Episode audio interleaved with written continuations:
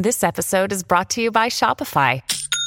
Forget the frustration of picking commerce platforms when you switch your business to Shopify, the global commerce platform that supercharges your selling wherever you sell. With Shopify, you'll harness the same intuitive features, trusted apps, and powerful analytics used by the world's leading brands. Sign up today for your $1 per month trial period at shopify.com slash tech, all lowercase. That's shopify.com slash tech.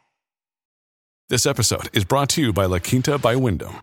Your work can take you all over the place, like Texas. You've never been, but it's going to be great because you're staying at La Quinta by Wyndham. Their free bright side breakfast will give you energy for the day ahead. And after, you can unwind using their free high speed Wi Fi. Tonight, La Quinta. Tomorrow, you shine. Book your stay today at lq.com. When you need mealtime inspiration, it's worth shopping Kroger, where you'll find over 30,000 mouthwatering choices that excite your inner foodie. And no matter what tasty choice you make, you'll enjoy our everyday low prices, plus extra ways to save, like digital coupons worth over $600 each week. You can also save up to $1 off per gallon at the pump with fuel points. More savings and more inspiring flavors make shopping Kroger worth it every time. Kroger, fresh for everyone. Fuel restrictions apply.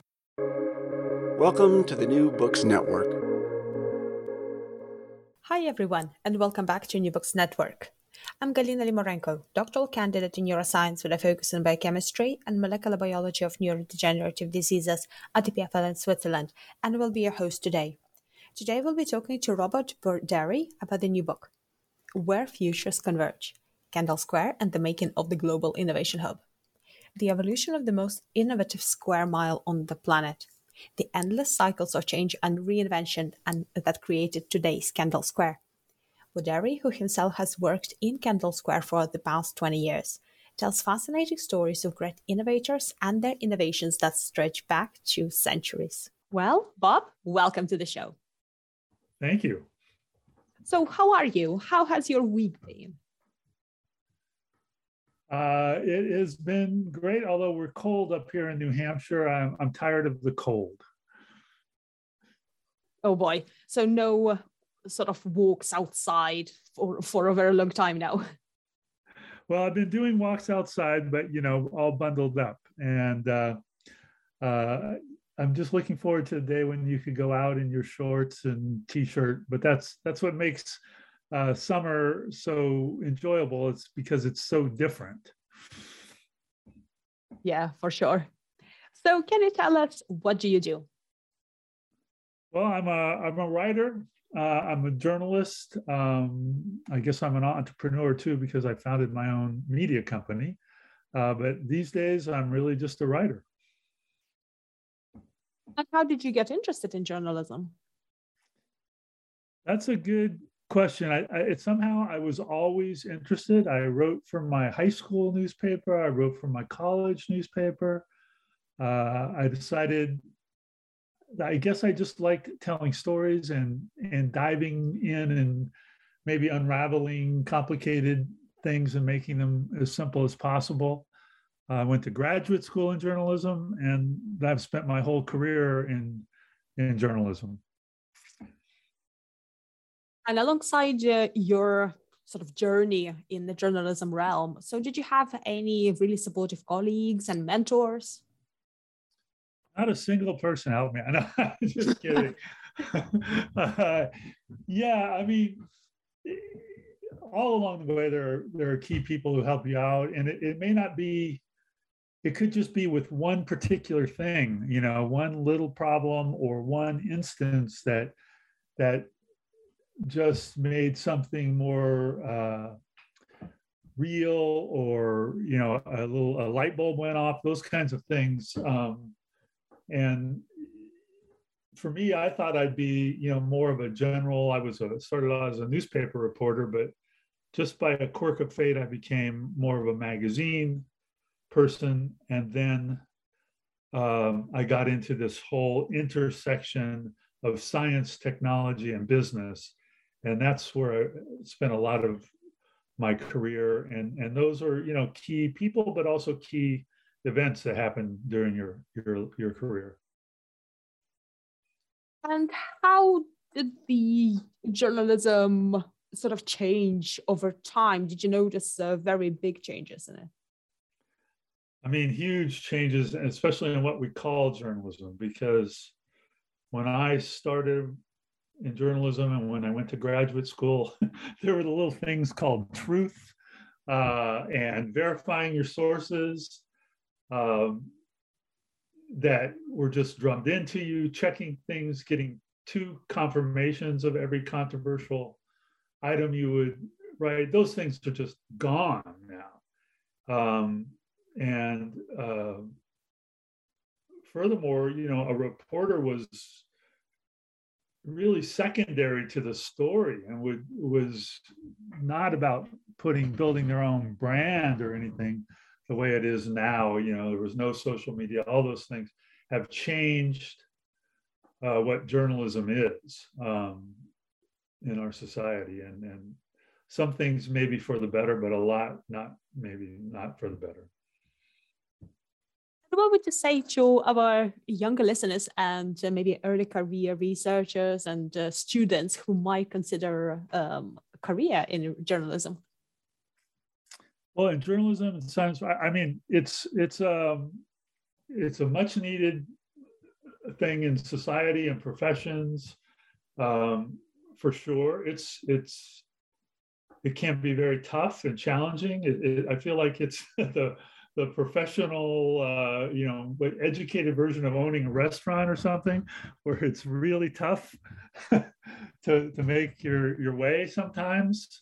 Um, but it's, you know, it's like many things. If you're following your passion, you'll often do well, and it brings you a lot of uh, joy and you know a decent living and those kinds of things. Um, and um, so if that's where your passion is, I would say definitely follow it. Um, you know, but you know, try to find key people and advisors who can help you um, navigate what's often a tough road. So your latest book is Where Futures Converge, Kendall Square, and the Making of a Global Innovation Hub. So can you tell us how did you come to writing it?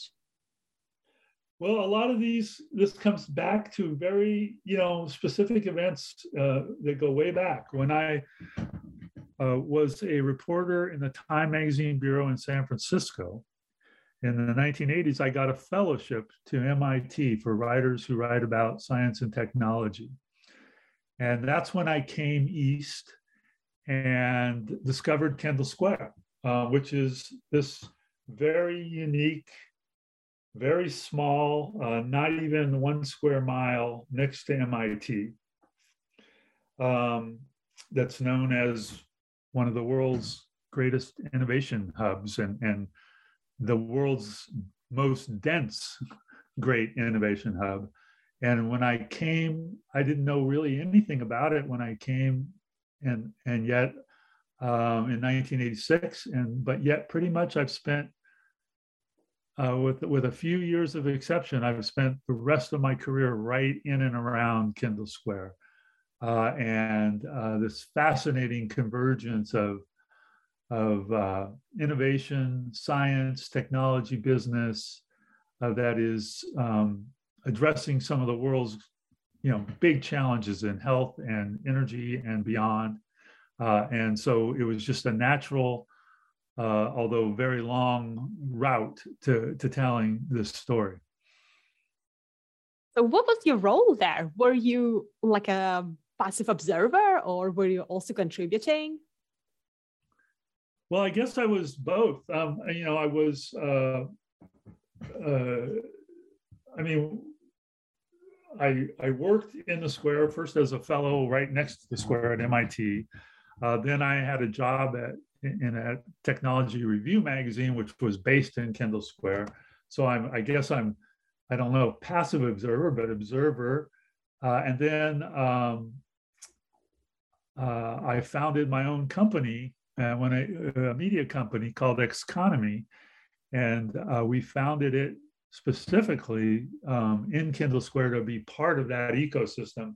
And that what we were writing about was the business of science and technology uh, and we felt there was no better place in the world to be than right there in the heart of it. So, in that case, uh, were a participant as well. So you bring this really unique perspective in your book of a really insider to the Kendall Square. so let's delve into some of the topics that you cover. And let's sure. start with what exactly is Kendall Square? How do we understand it? Well, it, I mean, it is this uh, very small piece of land. I would say, you know, maybe 10 blocks by 10 blocks, or maybe a little bit bigger than that, uh, about a half square mile of uh, real estate that is um, right next to MIT. Um, and uh, it's a place where um, people, it, it, it's become this innovation hub where you're mixing entrepreneurs, students, uh, big companies, startups uh, in biotechnology and energy and computing and artificial intelligence, all these different fields. And, and what I have always been so excited about is not, you know, what one field is doing, like biology or computing, but what's happening when those two fields come together and the convergence of those fields. And that is where some of the most interesting and important innovations arise from. Uh, and so that's what Kendall Square is. It's this very concentrated piece. It's like if you took Silicon Valley, which is much bigger in total mass and, and so forth, and you boiled it down to less than one square mile. That's what Kendall Square is. Interesting. So basically, it's not really unique in its idea, but it really has something that uh, makes it unique in this sense. So, what would be its significance? Well, so I think that that that concentration is what's unique and what's you know, I've been to innovation areas all over the world, and I know people come to study Kendall Square from all over the world. Uh, there's nothing as compact and dense as Kendall Square. And what, what makes it so, um, I think, special besides that is that because of that compactness, you're often just walking down the street or having a coffee and you're running into amazing people. Uh, and um, some are, you know, Nobel laureates, uh, famous inventors, and then others are students or they're a startup entrepreneur and they have an idea. Uh, and you're, you it just makes it so easy to bounce ideas, to to to find new partners, to find new colleagues, all those things that um, that drive innovation. And so uh, that's that's kind of what makes it most unique. And how did it all begin? Well um, it began as off uh, almost not i wouldn't say by accident but it, it became this natural place between uh, in the way back we're talking way back in the 1600s and 1700s uh, Harvard had been established and Cambridge had been established in around 16 in the early 1600s, maybe 1630. Boston, of course, was was uh, already established, and there was nothing really in between Boston and Harvard Square and, and Harvard. Um, and it was actually very hard to get between the two. And Kendall Square is is that midpoint. Um, uh, or, or it's that intersection, it's that bridge. It's right across the river from Boston. It's the it's the fastest way to get to Harvard if you could get over that that piece of the Charles River uh, and then go straight down the coast. You'd be right in Harvard Square. And so it became this natural place for people to first build the bridge and then to kind of set up the little infrastructure, the businesses, the um, the shipping areas, the transportation centers, those kind of things that connected people. It was this natural connection point, and I think that's what made it. That's what gave it its leg up on so many other areas. Um, it was this natural intersection, this crossroads for people and businesses um, to come together was it a case that this place really attracted these kinds of people who were sort of entrepreneurial spirit people or did it make them once they were they were already there I think I think it's both. It's this it's this very weird mashup of things. You know, it's um, it, it was it was this natural place for um, if you wanted to be close to Boston, which was a center of commerce, it's you know there's lots of money, those kind of things, or workforce, but you wanted cheap land to build your company or to put a, a laboratory or something like that. That was Kendall Square. So everybody thinks it became this innovation hub because of MIT, but actually MIT didn't get there until 1916.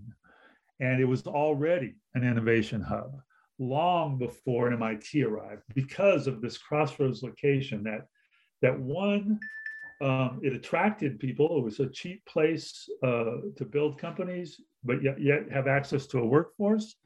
But two, um, it begat other things. So once you're in that environment, you know, you might be uh, an engineer at a at an early company, but then you see other people like you and you get your own idea, and it, so it kind of feeds back, and you start your own business, feeds back on itself, uh, and so it became, you know, kind of both a place to attract on, entrepreneurs, but also a place that spawned new entrepreneurs.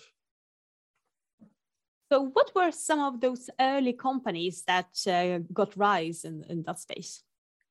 The first, what I would say, world changing set of innovation that came out of Kendall Square was a railroad car innovator, a young guy named Charles Davenport, who um, came up with very key innovations in just how to make railroad cars work better make them quieter, make them less, uh, you know, bouncy and jostly.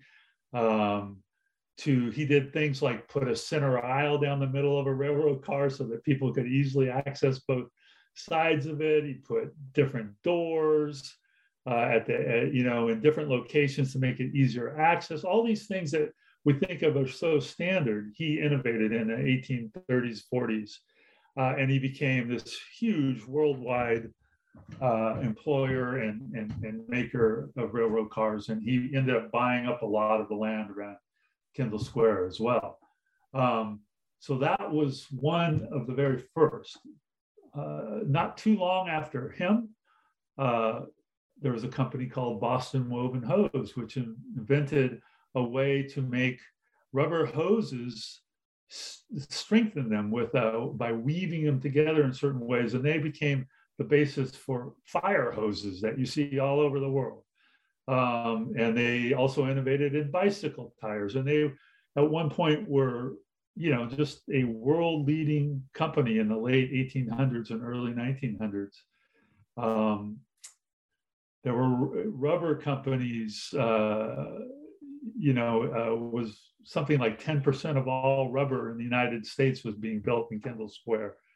Uh, there were just these amazing um, innovations and, and leading companies, and that's all by 1900. so after that, mm-hmm. after that came Polaroid, another world-changing. Uh, it was based, you know, company that was just based in Kendall Square. The private lab of the founder Edwin Land was right in Kendall Square. Uh, that's where black and white photography was advanced, instant color film, all those things, and you thought it would never end.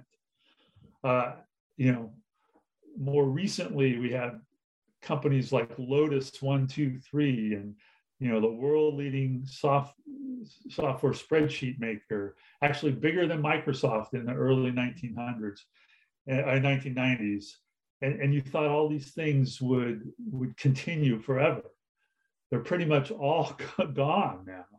Um, and uh, and now we have this new era where Kendall Square is the the I don't think it's much of a dispute that it's the the biotech capital of the world, but I think one thing you have to you have to ask in light of history is how long will that continue and you know can it continue forever? Well, it's a good question. So, how has the space evolved over time? So, was there something centralized, or was it really organic the way uh, sort of everything was structured? It's um, it, it's again, I think when you look at innovation zones and how they arise and, and things like that, I mean, some are very engineered, um, especially in you know new places like in the states. Something like Research Triangle Park was a very well thought out plan. Kendall Square was not like that. It was this mismatch, mishmash or mashup of some things were very well thought up and, and planned, and other things were just completely organic, uh, fluky, um, and uh, it, it, was that convergence, I think, that gave it a lot of its soul because it does not, especially traditionally, feel like this, you know, uh, high end professional place where all these successful businesses are. It, it, it traditionally, and maybe it's changing now um, recently in recent years, but it's a place where startups and really, uh, you know, just people hanging on with to their idea and barely making ends meet kind of things and and uh, until until the 2000s it was there were many undeveloped areas and dirt parking lots and old garages and stuff like that where you could still find people uh, starting their companies and so forth. Um, and so it had this kind of organic, messy feel that begets a lot of innovation. Um, and, and it's only in recent years that that's changed, that things have just gotten so expensive. It's very hard for the startups especially to make their way in Kendall Square anymore.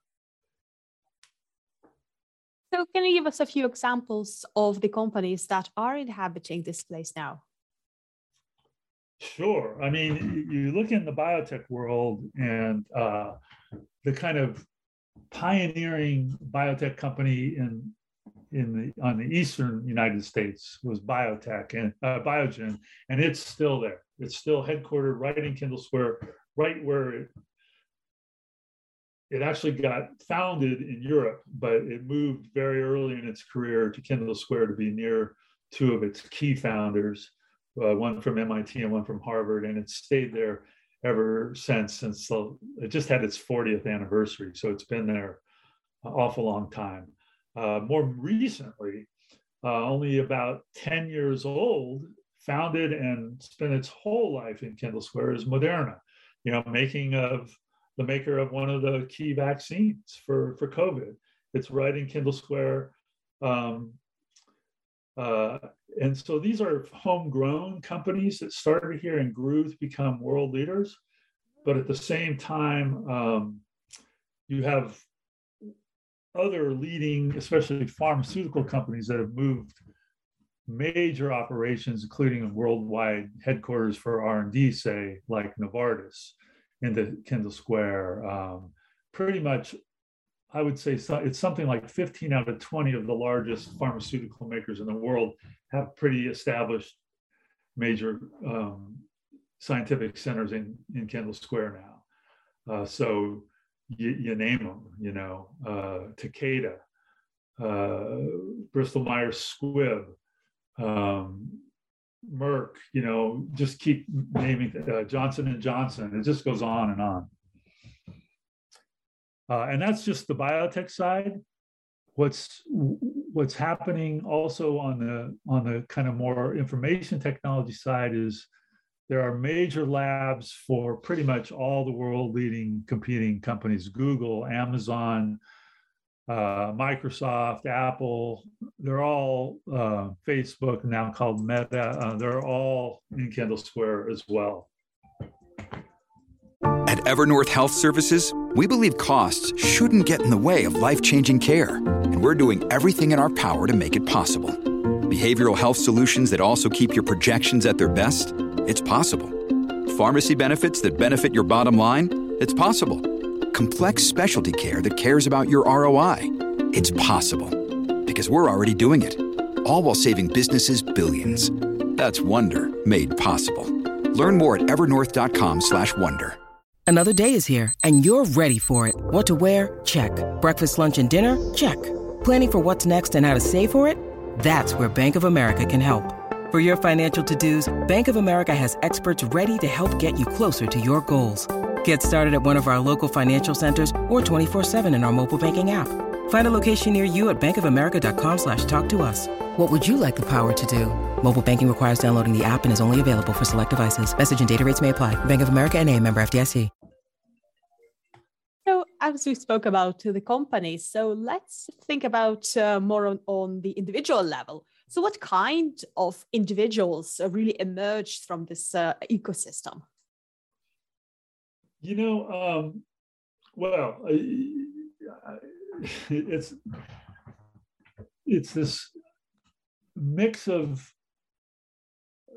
one of the key things when you have an entrepreneurial ecosystem that's successful you have these of course entrepreneurs and people who are always thinking about building companies or pursuing their ideas but but around them you have all these other highly talented people that might just be great chemists or great biologists or great engineers or great computer scientists. So, uh, so you have that mix as well. Um, and then you have this ecosystem around them. That's are the, the lawyers, the communications people, the accountants, the real estate people, and then the managers, the management expertise. Uh, so it's it's basically that whole range of people who are interested in the business of anything that's scientific or technologic. Uh, and um, so you know you have students you have you know veterans you have you know people who want to be entrepreneurs but you have others who just want to do uh, their their pursue their profession with the resources you know that that that are necessary to to, to do it. Um, so it's it's everybody. With regards to culture so what kind what kind of people are there you know on a daily basis well i mean it's definitely a highly educated um, you know a lot of you know people might say you know nerds and geeks to some degree but it's not like that really i i think here's what i would say about the culture because i've lived in i mean i've only lived in in big cities like new york San Francisco, Boston areas. Um, they're all kind of hubs. And I've spent my career in this kind of area of science and technology. But what's what's different, what I would say is different about the culture inside that concentration of people interested in science and technology um, is a very it's far less money oriented than it is problem oriented. Um, and you almost, it's it, to some degree, it's the opposite of Silicon Valley. You, you see people not thinking, how do I make money, but how do I solve an important problem? And, and I don't I don't say I'm not saying that isn't happening in Silicon Valley either. There's plenty of people doing that. It's just that the ethos, the, the culture, that's what really jumps out at you in Kendall Square that's different, I think. It's about the problem and not what, you know, the per, the people can get out of it so much. Oh, interesting. And on another note, then, what about diversity? So, how welcome are like minorities and uh, female inventors? Yeah, I mean, I think it's it's a it's a it's not a unique challenge to Kendall Square. It's certainly one Kendall Square faces. Um, uh, one of the things I write about in the book, I have a chapter called 40 Missing Companies, and it's uh, about these three women professors at MIT, Sangeeta Bhatia, Susan Hockfield, who's the former president of MIT, and Nancy Hopkins, who's a professor emerita at MIT. And they um, started a group called the Founder Future Founders Initiative. And, and basically, it came upon the realization that when you looked at the data, and they did a deep dive into the data, and, and I'm part of the volunteer group uh, that works with them. Um, they found that women faculty at MIT, and this is just at MIT, um, were founding companies at a much lower rate than their male counterparts. Uh, and there are lots of reasons for this, but they found, bottom line is if women faculty founded companies at the same rate as, as their male counterparts, there would be 40 more companies uh, in the Boston area than currently exist. And that's why it's called 40 Missing Companies. And this whole initiative, uh, which is now more than two years old, it's done a lot of really important things. And it's not just women making this up, it's uh, about 30 key people and uh, men and women who feel this is a big problem. Um, uh, to um, basically try to address that issue. And it's not just it's not just discrimination, and I don't even think it's very much discrimination because uh, people in Kendall Square are very open to uh, to women entrepreneurs, um, but there's a hidden kind of discrimination. But there's also just the whole the whole um, system um, by which you become an entrepreneur has just not been as accessible to women. And women faculty, even highly successful women faculty, they don't feel as comfortable in business. They're not included in business discussions as much, and it kind of feeds a big feedback loop. So the idea of the Future Founders Initiative was really to break that. So how do you get women faculty more familiar with business? How do you give them um, uh, how you get over that that hump, so to speak. And so it's it's addressing a, a lot of issues like just um, venture firm, venture capital firms that invite women to be on their scientific advisory board of the company they're founding, say, so that the women become familiar with business practices. Then they're much more comfortable and uh, able to come up with their own idea. Um, you know, if they have an idea to start their own company, well, if they've had exposure to how startups work, of course, they they um, have a much bigger chance of success of starting their own company.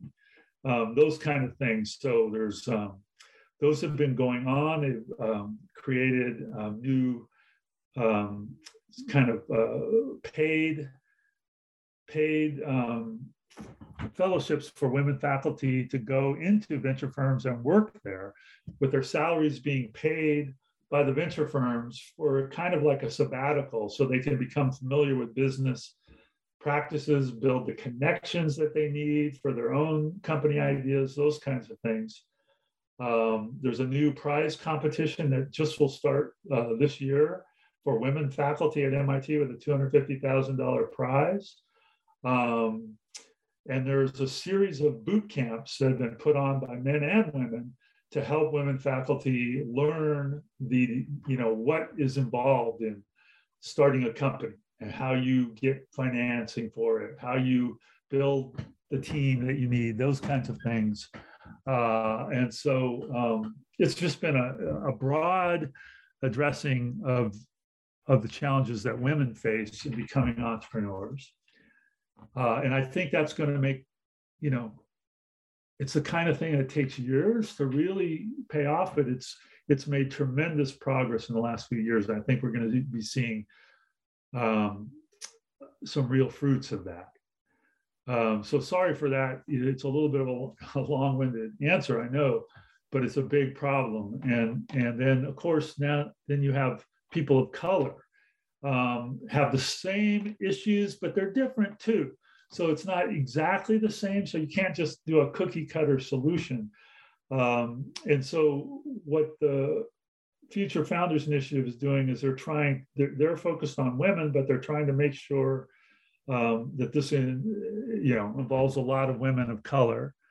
Uh, to help them as well. And then they're hoping it points the way to, to addressing the broader challenge with minorities uh, on on getting access to entrepreneurship and, and resources and so forth. But it's not um, it's not doing that directly at this point.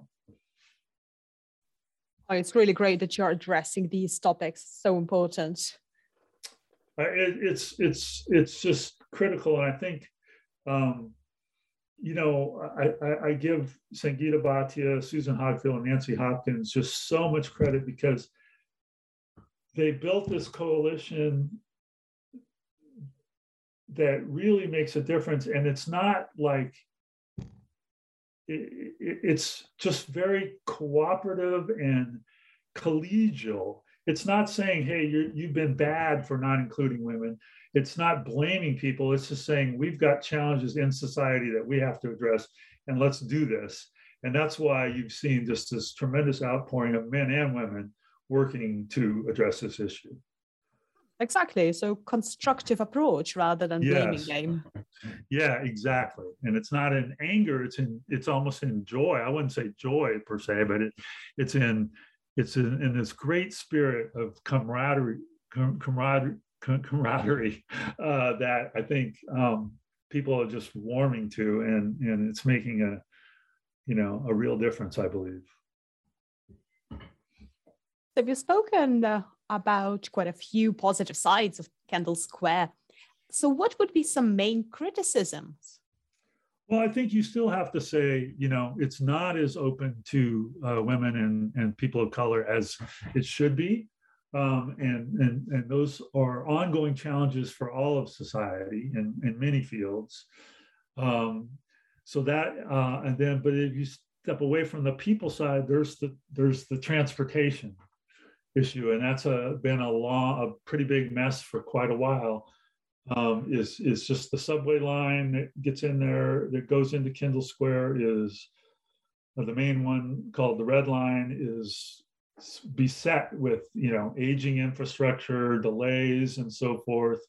The roads are just crowded. You it's very difficult to find a place to park if you were driving in there all those kinds of things. I think it's not unique to Kendall Square, uh, but it's a it's a challenge.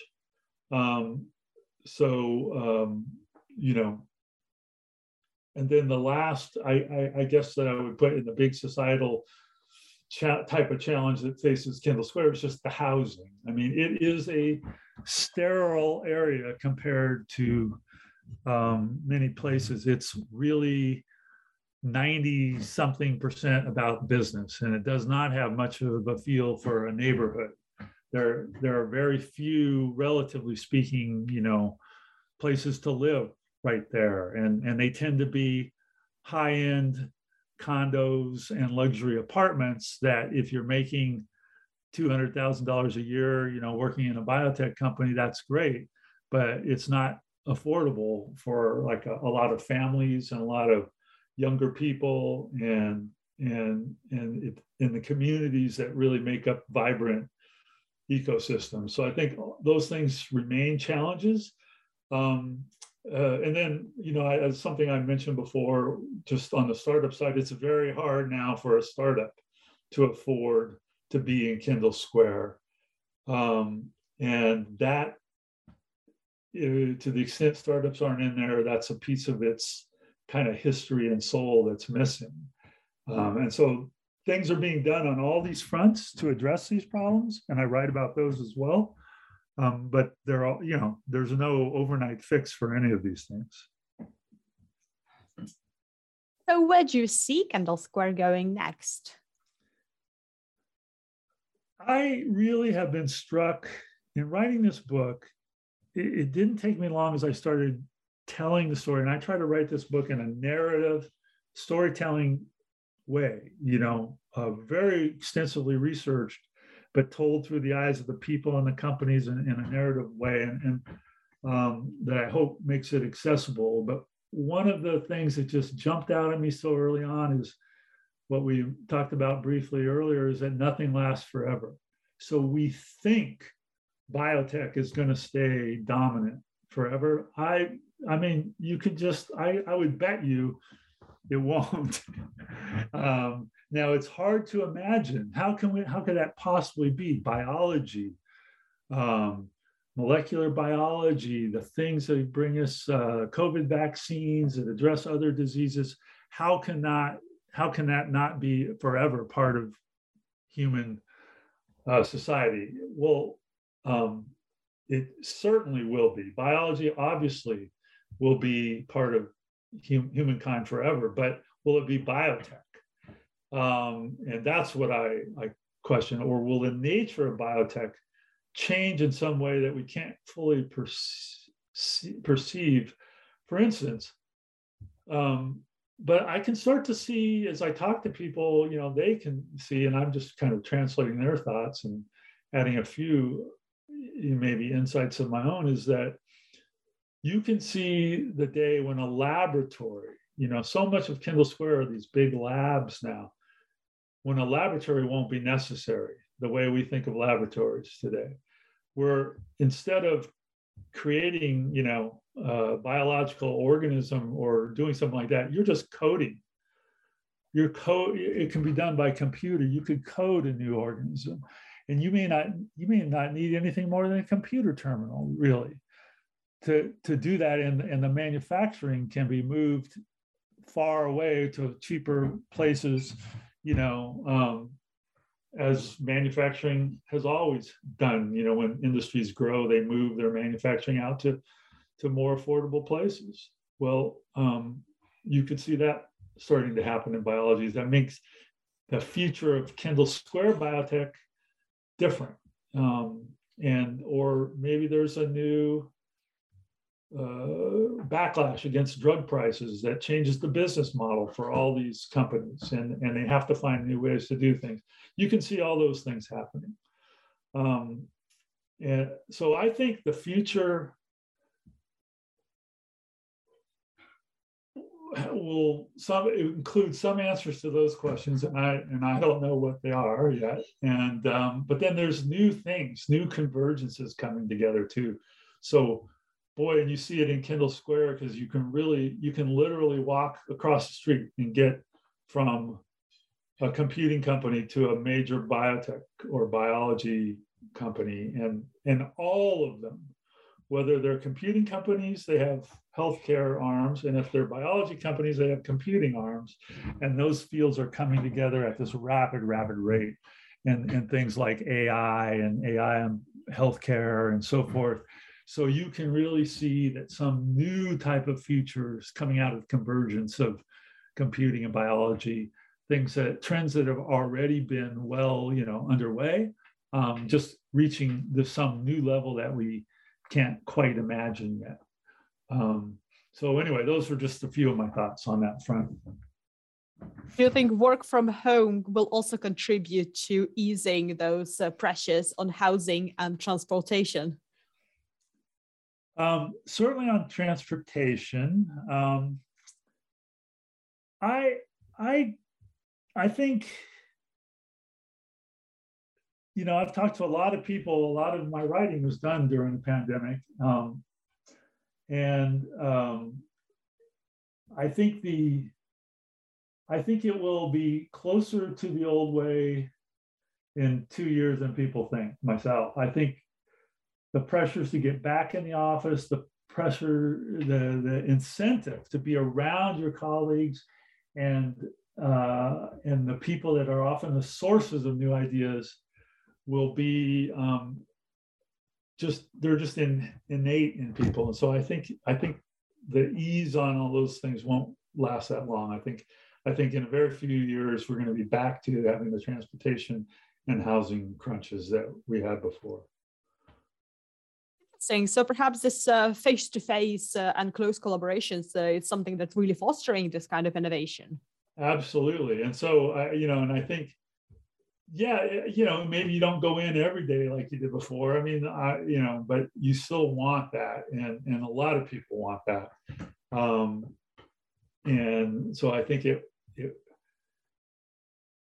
it is going to you know we're going to get back to it. Oh, one of the people at the Broad Institute, which is a major research center right in Kendall Square, a nonprofit, um, said to me, which I thought was very interesting, you know, so much of the advances to address COVID, whether not just on vaccines, but some of the other treatments and so forth, came through from these worldwide collaborations of people um, who were far flung, who weren't even going into their labs, who were at their homes because you know we're all connected with internet and, and so forth. and and so but but he said but you know what they were able to do that collaboration because they knew each other from the past because they've gone to school together they've been working they've been colleagues together. And it, it was the very uh, we realized the fruits of having people work together person you know uh, up close and personal in addressing the pandemic from afar and if we lose those tight connections that make you trust people on the other side of the planet to, to work with you on a project, well, you know, something else will be lost in innovation in the future the next time we have some big problem. And, and so I think people want to be back building those ties, building those networks that enable them to be successful when they're apart as well that is such a crucial insight into fruitful collaboration, especially that you mentioned trust that you have to build. Yes, yes. So now thinking about the bigger picture, what would be the key implications of having such innovation fostering hubs for our society? And can Kendall Square be taken as an example of how we should construct these places? You know, um, I, I, mean, it, it's a one of uh, another thing that I learned, I went to some history of business conference, I don't know, two decades ago, and there was a professor there who talked about one of the keys to success. You know, uh, America for a long time, people have come from all over the world to be more innovative like America. You know, you saw this in Asian societies that would send people to America to be, learn to think more creatively, to be more American in, in that sense. Um, and in places like Kendall Square, we're getting tours, economic development tours from groups all over the world trying to emulate, learn the secrets of Kendall Square. Um, they would come almost weekly um, to try to, to glean some things that they could take back to build their own. One of the, the, the this key insight that I got several decades ago was it's not just that you do this thing, this one thing. It's so much innovation comes from what um, uh, what this guy called, I forget his name, he was at Johns Hopkins University, he called competing centers of excellence. And you need more than one. You need, so the fact that Kendall Square benefits from both Harvard and MIT, as well as other great universities in the Boston area, like Tufts or Boston University, that those competing centers of excellence feed into these ecosystems. So you can't, you need more than one. You can't just have your country's ecosystem. You need to somehow um, foster different arms or different types of ecosystems, whether it's in a you know in a country or a region, those kinds of things. Um, so it's a tough one and then so much of Kendall Square is just by accident. Um, and then other parts have been planned. Can you do it if you just plan it? I don't know the answer, but I do know that if you don't try, you won't succeed. so I, I, I have some some ideas on that front, but you know they're they're still forming in a lot of ways. And what discoveries along your journey to writing your book, Where Futures Converge, surprised you the most? Well, I think this this idea that I mentioned before that Kendall Square was an innovation hub before MIT. But here's another one that now, if you look at what Kendall Square is now, and and and this um, biotech hub and this computer science hub that it is, that's certainly hugely influenced by MIT's presence. Right, I mean, you literally walk across the street from from MIT and you're in Kendall Square with you know startups and big companies. I mean, it's like an, an amazing place in that regard. But it took MIT, as I mentioned, was moved to Boston, to Kendall Square in 1916. It really was depending on how you count, 40 or 50 years before it really made a huge impact on Kendall Square. So you you don't get these things overnight just because you have a great university or something like that. You have to have in one way or another, you have to have a true commitment over the long term. And that's very hard. You know, you have governments, you have policymakers, these things, they, they come up with an idea for now, but then what happens, you know, when they hit their first recession or something like that? They abandon their plan, they shift their plan. Well, you can't really do that. You have to be there for the long haul, and that's very tough for places to do. That's another, that was a big, you know, kind of not surprising in a way, but it was still an eye opener for me. And whilst you were um, working and living there, were there any places that you really liked, like coffee shops? And did you have trees? Can you just sit on a bench, for example? Oh, it wasn't until like I would say 2012, something like that, that they got like a little park right in Kendall Square, and and with an ice skating rink for the winter, and then they would in the summer it would be you know a, a little kind of half shell for bands to play and people get very small. Um, that kind of green space, walk around. It's a big part of future development plans, and there's more of it.